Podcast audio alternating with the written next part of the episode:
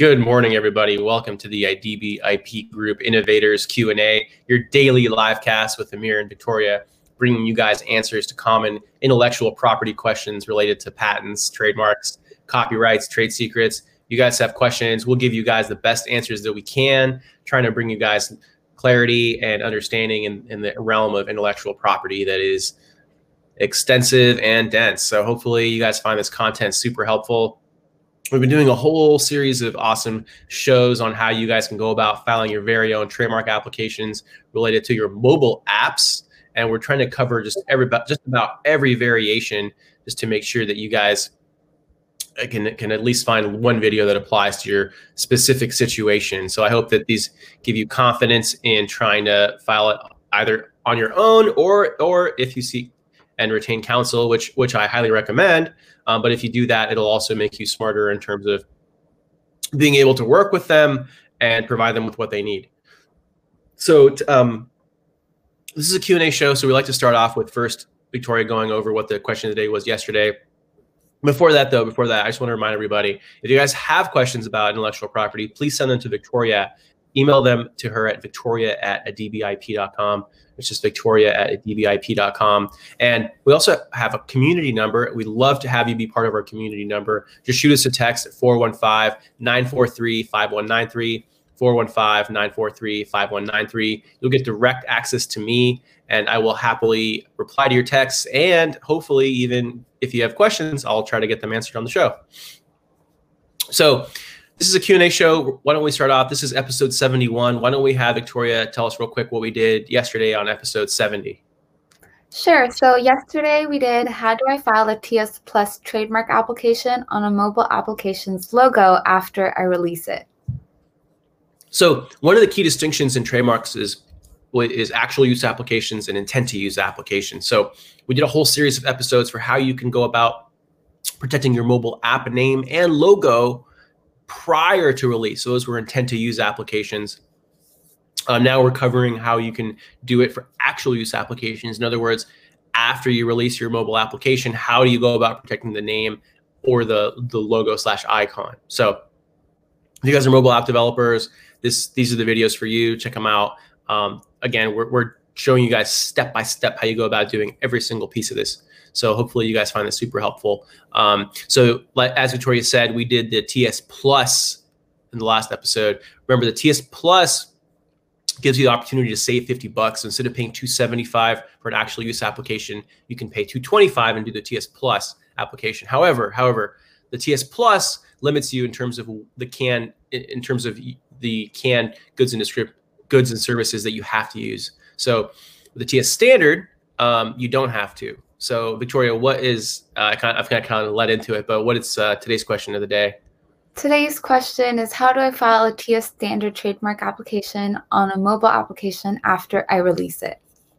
All right, so this is after release. Let's go through the step by step process about how you guys can go about protecting the name of your mobile application after release. And we we are going to show you guys how to do with the TEAS standard application. Again, the TEAS standard application gives you full latitude in the description of goods and services. So it's it's I personally think I think it's worth paying the extra 50 bucks. Um, but again, 50 bucks is, is a lot of money. So if you don't want to pay the extra 50 bucks, just watch one of the prior videos that we did. So again, we're going to do it from the perspective of an individual. So if you're an individual mobile app developer, this is the video for you. So I'm going to first go ahead and show you guys where you start off. So the first thing you start going off, start with doing is going to tsdr.uspto.gov. Now, if for some reason you guys forgot, all you need to do is just Google USPTO trademark application and it'll come up. Now, let me start off first of all by showing you guys um, what we are going to file on. Uh, let me, so we have what we call it the, the wheel-bound application. This in this hypothetical, the wheel-bound application. Uh, let me show you the specimen. Oh, I'm just gonna share it with you guys here on this screen here. Um, so again, it's a mobile application and it's for video editing uh, on mobile. And again, we're gonna protect the word in this. In this episode, I'm gonna show you guys how to protect the word wheel-bound. Uh, tomorrow we'll we'll do the logo, and again we're doing the TEAS standard, so we're paying fifty dollars more. Now, I also have a, a crisp um, Actually, yeah, okay. So let's get started with the word mark. Again, you're going to go to tsdr.uspto.gov. If you forgot that, just Google trademark file uh, USPTO trademark application. It, will be it'll be the first hit. So you're going to click on File Online. TEAS is the, the name of the system that the trademark office uses to file these applications. You're going to click Initial Application Forms, and then you're going to click on Start Your Application in TEAS. Now, one thing I want to point out, I already logged into my USPTO.gov account, which is why it's taking me directly to this page. If I had not yet logged in, it would have prompted me to log in. So it would have presented me with a login page to log into my USPTO.gov account. If you do not have a USPTO.gov account, they're really quick and easy to make. So I would go ahead and um, maybe at some point we'll do a video on how you can make the USPTO.gov account, but I think it's pretty self-explanatory. It's like creating any other account. It's pretty straightforward, pretty simple. Um, so um, once you create your account, though, however, you're going to be taken to this page. Um, after you log in, of course, you're going to be taken to this page. And if you scroll down, you're going to see there's a, an option to start the application process. So again, we're going to do the TEAS standard, um, not the plus. We'll do the standard. Um, it's interesting. Um, yeah, okay. So the, two, the TEAS standard is 275 per class. So mobile applications, you generally file under class nine. Class nine covers downloadable software application. So because the mobile app is downloaded onto the phone, the TEAS standard is more is the most appropriate. Uh, sorry, the, the, class nine is the most appropriate for it. Um, I'm going to do it again from the perspective of an individual. So I'm going to say no, an attorney is not filing this application, and then I'm going to click continue. Um, now, once I continue here, I'm going to uh, input the owner of the mark. So again, I'm going to do it from the, perspective of me as an individual. So I'm going to go and put my last name followed by my first name uh, followed by a comma, then my first name, followed by my middle initial. And when I select individual entity type, it's going to ask me for my citizenship. So I'm going to go ahead and input that now. Um, I, am super zoomed in, guys, just because I want to make sure you guys can see. Um, so there it is, United States. Uh, I, just want to make sure you guys can see uh, what it is that I'm doing because uh, it makes, makes it easier for readability. So now we're going to put in our mailing address. So I'm going to scroll over. And again, uh, going to go ahead and use my a co-working space for this, and then put my the mailing address or zip code. Now, quick thing I wanted to say on the domicile address. This is very important. Um, theoretically, you cannot you cannot have a PO box as the address. You need to have an actual physical address. And so, if you have a, a box, but but you don't want to disclose your home address, what you can do is, is you can put your home address in this section here, and you'd uncheck this box and put it here. Now, what the trademark office reminds you of is right here stated clearly that this this is the one section that is not going to be publicly viewable on the USPTO database. So if you're a public figure, if you have uh, hundreds of thousands to millions of, of followers, you may not want your public address to be available to anybody searching on the trademark site. So again, one strategy is to is to uncheck this box and input your home address here. Um, all right, so again, phone number and fax number. Again, these are optional. I generally prefer not to put them in just to keep more of my private information out of the public record. Now, email is required. This is very important. They need the email because that's where they're going to send all the correspondence. So whenever there's an office action, if an examiner needs to reach out to you, or get in contact with you, having the email address is key because that's how they're going to communicate with you. Now, uh, again, if you have a website address and you want to put it put it in here, show it off, that's fine. You can input it. I'm gonna go ahead and click continue. We're gonna get a warning because we didn't input our phone number. So there's a system warning us, hey, your phone number has not been entered. The examiner might want to contact you, but remember they have your email, so they'll be able to reach out to you and contact you if they have questions. So once you click continue, this is the part where you actually enter the mark. So we're gonna do a word mark today. So this is gonna be the mobile name, the name of our mobile application. But remember, um, tomorrow I'll show you guys how to do it for your logo. You guys have a cool logo that you guys use on the icon and for your marketing, you can you can uh, also trademark the the logo by itself. I'm going to go ahead and enter in um, the, the the mark, which in this case is wheel bound. Again, I think I showed you guys here. Um, I'm going to. It doesn't actually matter if you do a lowercase title case, all lowercase. It doesn't matter because if in the application you're going to see we expressly oh whoops we expressly uh, do not claim any of those features font size style any of that none of that's claimed as a feature of the mark so you're okay if it's all caps. Now, the one thing though is you want to make sure that you actually get get this the spelling correctly. Very important. No refunds. So if you misspell it, if it should have been wheel bounds, or if I add a space here, but then there's no space in the actual mark, that can all be a problem. So make sure that you get the spelling correct. So it's wheel bound, one word. Okay. Now we're going to go ahead and click continue. And when we scroll down, this is the part where we actually get to enter the goods and services. Now, this is the part that really is different from the TEAS standard because the TEAS from the TEAS Plus, sorry, this is the TEAS standard. So in the TEAS standard, we actually get to type in the entire description as we want it typed in. So that's pretty cool. That's what the extra 50 bucks gets you. So I'm going to go ahead and click enter freeform text. Now, one of the things with entering freeform text is that you also have to know, you're going to click add goods, goods slash services. But in order to, to do the free form, you really have to know what class of goods you're going to be in. So uh, we know just from experience uh, that it's class nine. Again, if you guys are unsure, and if you're at this stage and you're unsure about the class, you can always go to uh, the trademark ID manual, which I don't believe I have quick banner on. But if you just if you just Google trademark ID manual, you'll be able to find it. It's pretty pretty straightforward. So I'm gonna go class nine. I'm gonna type in mobile applications. How about mobile applications downloadable onto mobile devices that provide video and content, video content editing tools. So again, entirely made up. I get to put in any word I want.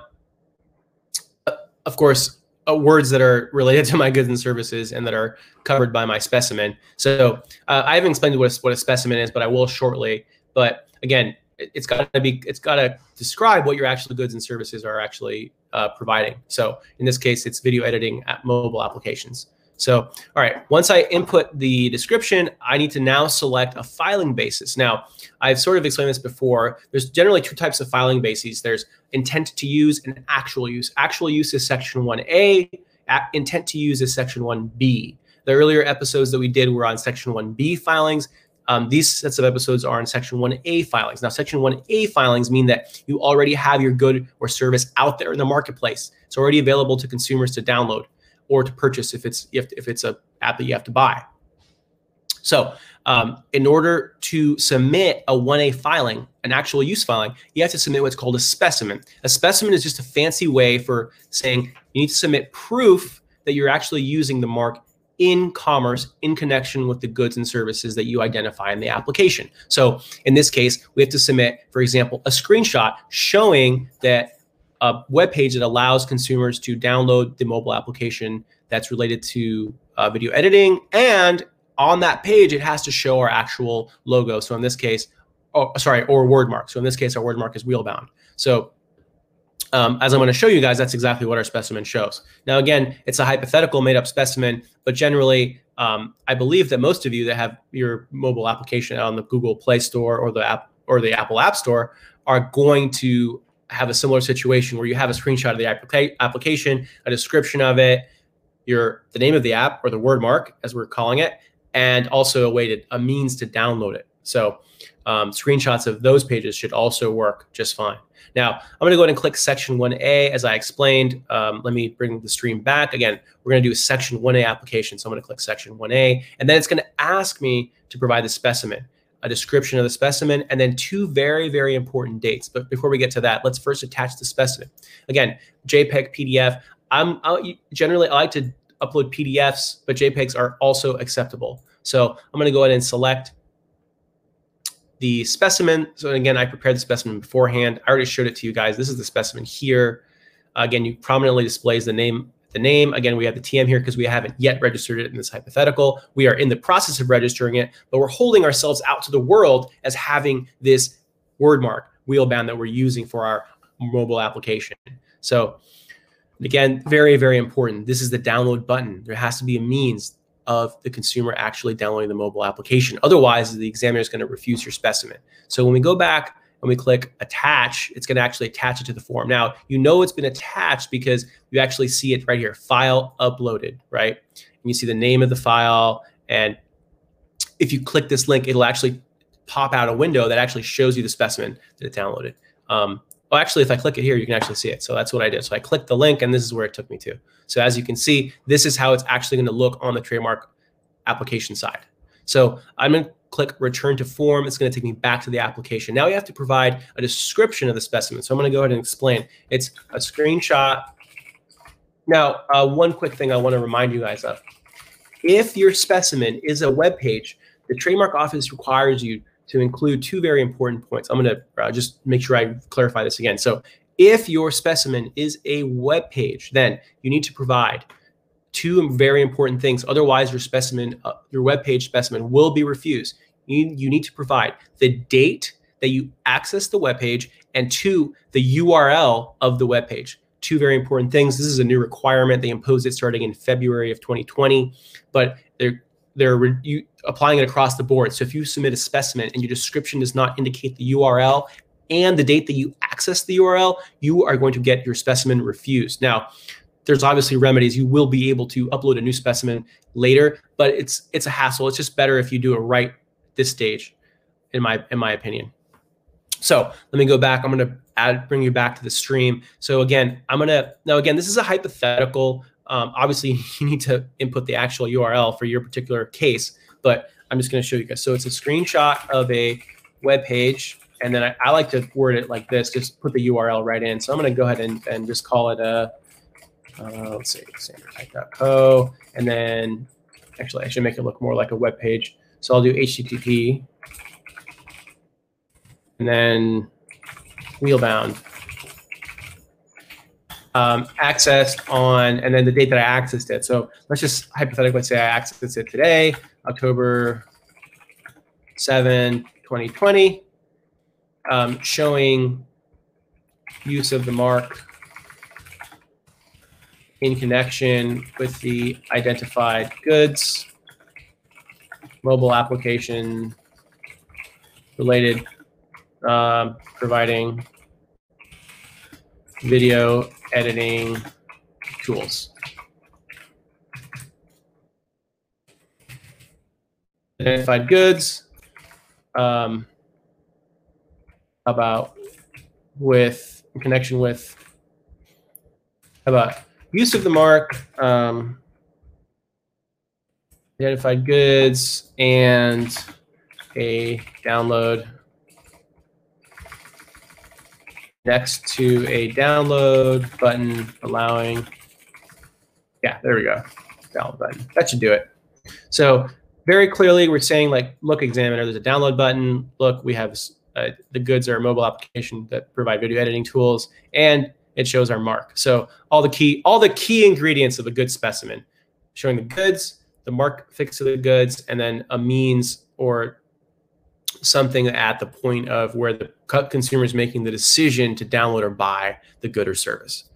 All right. So once we have our description, we now have to provide two very important dates. The first date is the first use of the mark anywhere. So this would be the date that, let's say, we bought the domain name or that you first held yourself out let's say I, I, made up an email address with the, the name of the mark or made a brochure or, or posted a, a Facebook ad or, a, or an Instagram ad, just held out that mark to the world uh, as being mine. And maybe the product wasn't yet done, but that's when I first used it. Now, the second date is extremely important as well, and that's the date that you first use the mark in commerce. So that's the date that you actually have the good or service out in the marketplace. So, for example, the date that I had it out on the App Store and I had at least one user download it. Now, interstate commerce is important. So, to have use in commerce, generally you have to involve um, an out of state consumer. So, to be conservative, I highly recommend that you use the date that an out of state resident downloaded your mobile application. So, um, that's if you're being conservative. That's what I recommend. Now, I'm going to go ahead. I let's just say I started it in January of six, and then let's say that the first uh, the date of release was October 5, 2020, and that's the date that I also had an out of state consumer download and purchase my mobile application. All right, once I click assign filing basis, it's going to actually show up next to when I scroll down. It's going to show up or scroll up. It's going to show up next to class nine. Again, this is a description of goods and services, and here you go, filing basis, assigned filing basis. This right here the fact that it says assigned filing basis and you can click on it, that's how you know that you did it correctly and that it's it's that you actually have a filing basis assigned. So once, um, oh, and by the way, if you need to update it, all you have to do is actually click it, and it took me back to that page. So again, I'm going to go ahead and click continue. Like I said before, filing basis has been assigned. We're good to go. So I'm going to click continue. Um, and now we're going to input our correspondence information for uh, like docket numbers. So here we go. So I'm going to go ahead and put in a docket number. So I, I, encourage you guys to use docket numbers because it's a really good way to keep track of your applications. Not required, but if you have a lot of trademark applications that you're filing, it's a really good idea to keep keep organized and use docket numbers. Now, if you guys have a teammates, people that are also involved in your organization, or uh, friends or co-developers or whatever it may be, anyone that's on your team that you also want to receive correspondence, it's a really good idea to add them and put them in here. So any correspondence that I get, I'm going to add Victoria's email so that she'll also get it. Now, I don't want to miss any deadlines. So if I have my teammates um, like Victoria on here, I, I know I'm never going to miss a deadline. She's going to get the email as well. We'll talk about it. We'll calendar it. We'll make sure that we satisfy the deadline. Now, just so you guys know, most deadlines are six months. Again, it sounds like a long time, but if you miss the email or if you don't calendar it, six months will go pretty quick and you uh, could risk abandoning your trademark application. So, again, you can input up to four email addresses. They remind you of that here. If you have additional email addresses, just add a semicolon followed by their emails. So I'm going to go ahead and click continue. Now we're going to get to the part where we actually sign the application. So the signature involves four important bits. Um, um, basically, there's four check boxes that you have to sign. So the first checkbox, this one trips up a lot of people. This first checkbox is just restating the filing basis. So the filing basis is section 1A. Now it confuses people because down below it also talks about section 1B filings, but I remind you there's an or here. So it's either 1A or 1B. So obviously in this case, we're filing under section 1A. So the top part is what applies to us. Now, there's text in here. Um, it's a really good idea for you guys to read every single word because you want to understand what you're declaring. But essentially, it's broken down below. So the first, the second checkbox is saying that you believe that you have a right to use the mark in commerce. In other words, there isn't some other similar sounding name like Wheelbounds with an S that's also creating video editing software tools that are downloadable, right? So assuming there's no similar mark on the marketplace for the same good or service, then you can confidently check that box. This third checkbox is saying that there's factual support. So basically, the facts that we provide, for example, the specimen, those are true and correct. The fourth checkbox is saying that we understand we're signing under penalty of perjury. So any false statements could subject us to fine or imprisonment. So once we check these four boxes, we are good to go. Now all we have to do is sign the application. Signing is really easy. All you do is put your name within slashes. They make it super simple. Just forward slash your name, closing forward slash. A lot of people actually call me about this because they can't seem to get past it, but you just have to put your name within slashes and the system will accept it. When you click on date signed, it auto auto populates the date for you, and then you're just gonna you're just gonna want to input your name and your position. So again, I'm gonna go ahead and call myself the owner. Some people like to put trademark holder or just holder or owner slash holder. It's whatever you want. Phone number is optional. I'm gonna again, I'm gonna keep my phone number out of the public record, so I'm gonna go ahead and click validate. Now, once I click validate, it's going to remind me, hey, your phone number is missing. It's okay. It doesn't matter. They have my email. Now, this is the very last page before you submit. The first uh, input button is going to actually take you to the application. So you can see what it is you filled out. You can confirm all the information is correct. Again, this is our, our, our uh, app name. Again, I want to remind you guys that we're not claiming style, font, or color as a feature of the mark. So I know I mentioned that earlier about title case, all lowercase, all all uh, all uppercase. Doesn't doesn't matter. Again, this is the owner. Make sure that your your name is spelled correctly. The owner's information is correct. Um, again, this is the correspondence email. Email really, really important in order for you to keep track of your application. Um, now, again, this is our description of goods and services that we got to input because we did the TEAS standard. So again, really, um, I think it's always a good idea just do the TEAS standard, full full flexibility on your description of goods and services. So good idea to do that. And again, the filing basis basis is section 1A. So we're filing under actual use, not intent to use. And then these are our two really important dates. The first is the first date of use anywhere. That's the first date that we put our page on, on online or have bought our email address and started sending people emails with it. The date of use in commerce, however, is the date that we actually have the good out on the marketplace and we have our word mark associated with the goods um, to the end consumer. So in this case, it'd be the date that we release the mobile application to the App Store and we have at least one download from out of state. So an out of state consumer downloads and purchases the mobile application. So that would be the data for its use in commerce. Again, I picked 10.5.2020. And again, this is again, this is the specimen file and this is a description. Now remember, for the description of the specimen, it is very important that you include the URL and the date that you access the URL. Those are two very, very, very important items. If you do not provide those two, your specimen will be refused and you'll have to resubmit and reprovide the date of access and the URL. Remember, that's a new rule imposed around February of this year. So it's relatively new, and some people are still getting refusals for web pages. Now, um, this is the correspondence email. Again, I highly encourage you guys to have your teammates on here. Um, that way, nothing sl- slips through the cracks, and you make sure that um, everybody's on, on notice and you guys can talk about it, calendar dates accordingly. Now, again, the TEAS standard is 275 per class. So I mentioned before, but let's say you also want to sell merch. You can, but merch like clothing is going to be under class 25. So you have to submit two classes of goods and services. So 275 times two. So so uh, what is that? 550. So it'd be 550 uh, for the filing fees. So keep that in mind. Now for the signatory, again, I, I just signed, put my name within slashes, and um, everything looks good. So I'm going to go ahead and click back. Now we're almost done. Uh, but I just want to point out one quick thing. If you had found a mistake in your application, super simple. All you do is click go back to modify. You can literally step back through every part of the application.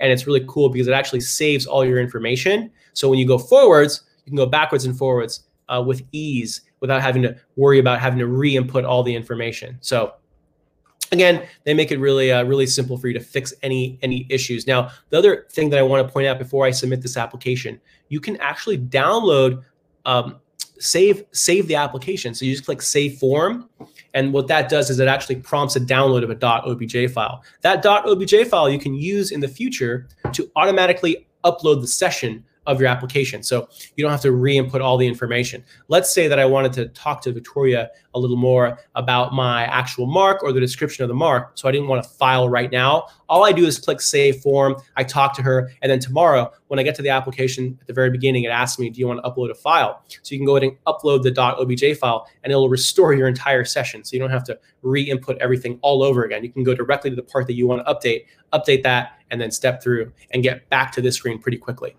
Um, before you can submit, you have to check three very important boxes, um, or just one box, sorry, but that covers three important important points. Again, highly encourage you if you're doing this on your own, read everything. You will at least, at, at worst, you'll learn something. Um, at best, you you know you'll realize that there's maybe something that you didn't know that, that you really really should have known before. So the first thing to point out is that you have to note that there are no refunds. So the reason why I point that out is because let's say that it was actually wheel bounds with an S. I misspelled the actual word mark.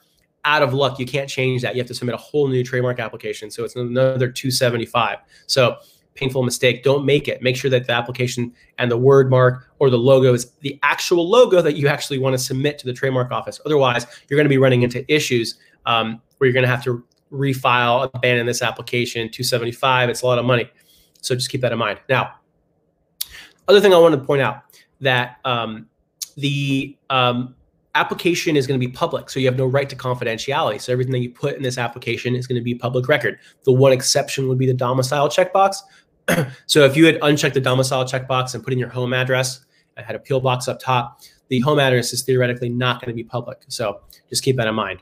The very last point, because everything's public, unfortunately, there are companies that actually mine the trademark office database and look for new applicants. And so whenever they see a new applicant, they send them a letter, a scam letter, trying to scam them out of money, demanding that they pay some money for that application to publish. It's all bogus. It's all nonsense. It's just a shakedown operation.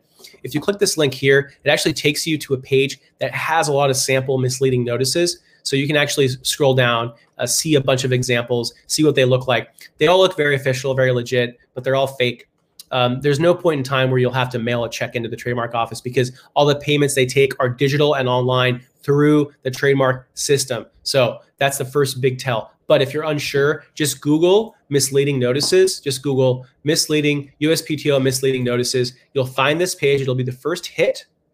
When you click on, you can actually just do a search. So look at who sent you the letter, and I, I'm like 99% sure you're going to probably find a sample letter that looks just like the scam letter you got on this page because they do a really good job of keeping track of all these letters. So um, application looks good. Um, look out for that piece of junk mail, but I'm going to go ahead and click submit. I'm pretty happy with the application. Looks good. So all I do then is click pay submit. So once I click pay submit, it takes me to the payment page. So once I get here, this is the part where I can actually go ahead and make a payment. Now, again, it's going to be 275 because we did the TEAS standard. When I click credit card, uh, it's going to bring a drop down. I can input my credit card information in here and my address. Now, all I do is click submit payment. Once I click submit payment, it's going to give me the option to download the application. That's called the filing receipt. That has two important points.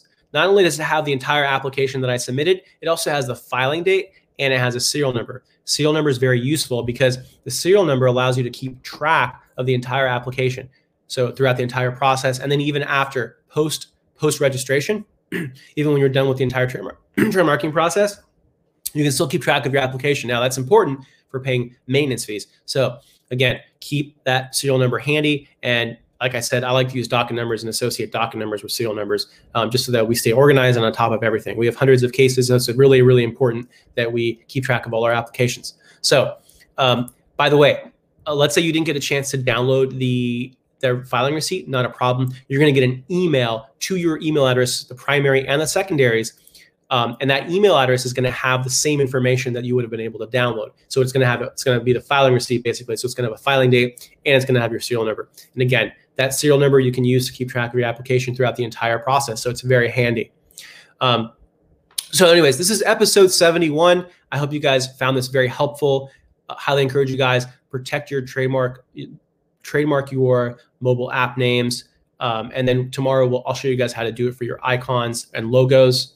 Uh, really good idea. It's only 275. Again, we'd be happy to help you. Um, but if you guys want to try and do it, do it yourself, this video, I hope this show will show you guys and give you guys confidence to be able to do that. So before we go, I just want to remind you guys, if you guys have questions, just send them to Victoria at victoria at adibiip.com. Um, just shoot her, just shoot her an email, send her your IP question. We'll try to get it answered on the show. If you're entrepreneurs, business owners, um, or in a small, medium size, whatever, if you guys want to talk about business, be on the show, just send her an email. I'd love to have you on. And really quick, I also wanted to remind you guys, we also have a uh, community number. So please shoot a text to me at 415 943 5193. I'd love to have you on my texting community. Shoot me a text, send me questions. You'll have direct access to me. And if you have a question, text it to me and I'll try to get it answered on the show. So again, this is episode 71. We're going strong. You guys answers to IP questions. Looking forward to creating more awesome content for you and looking forward to seeing you guys tomorrow morning for episode 72. Thank you so much and have an awesome, awesome day.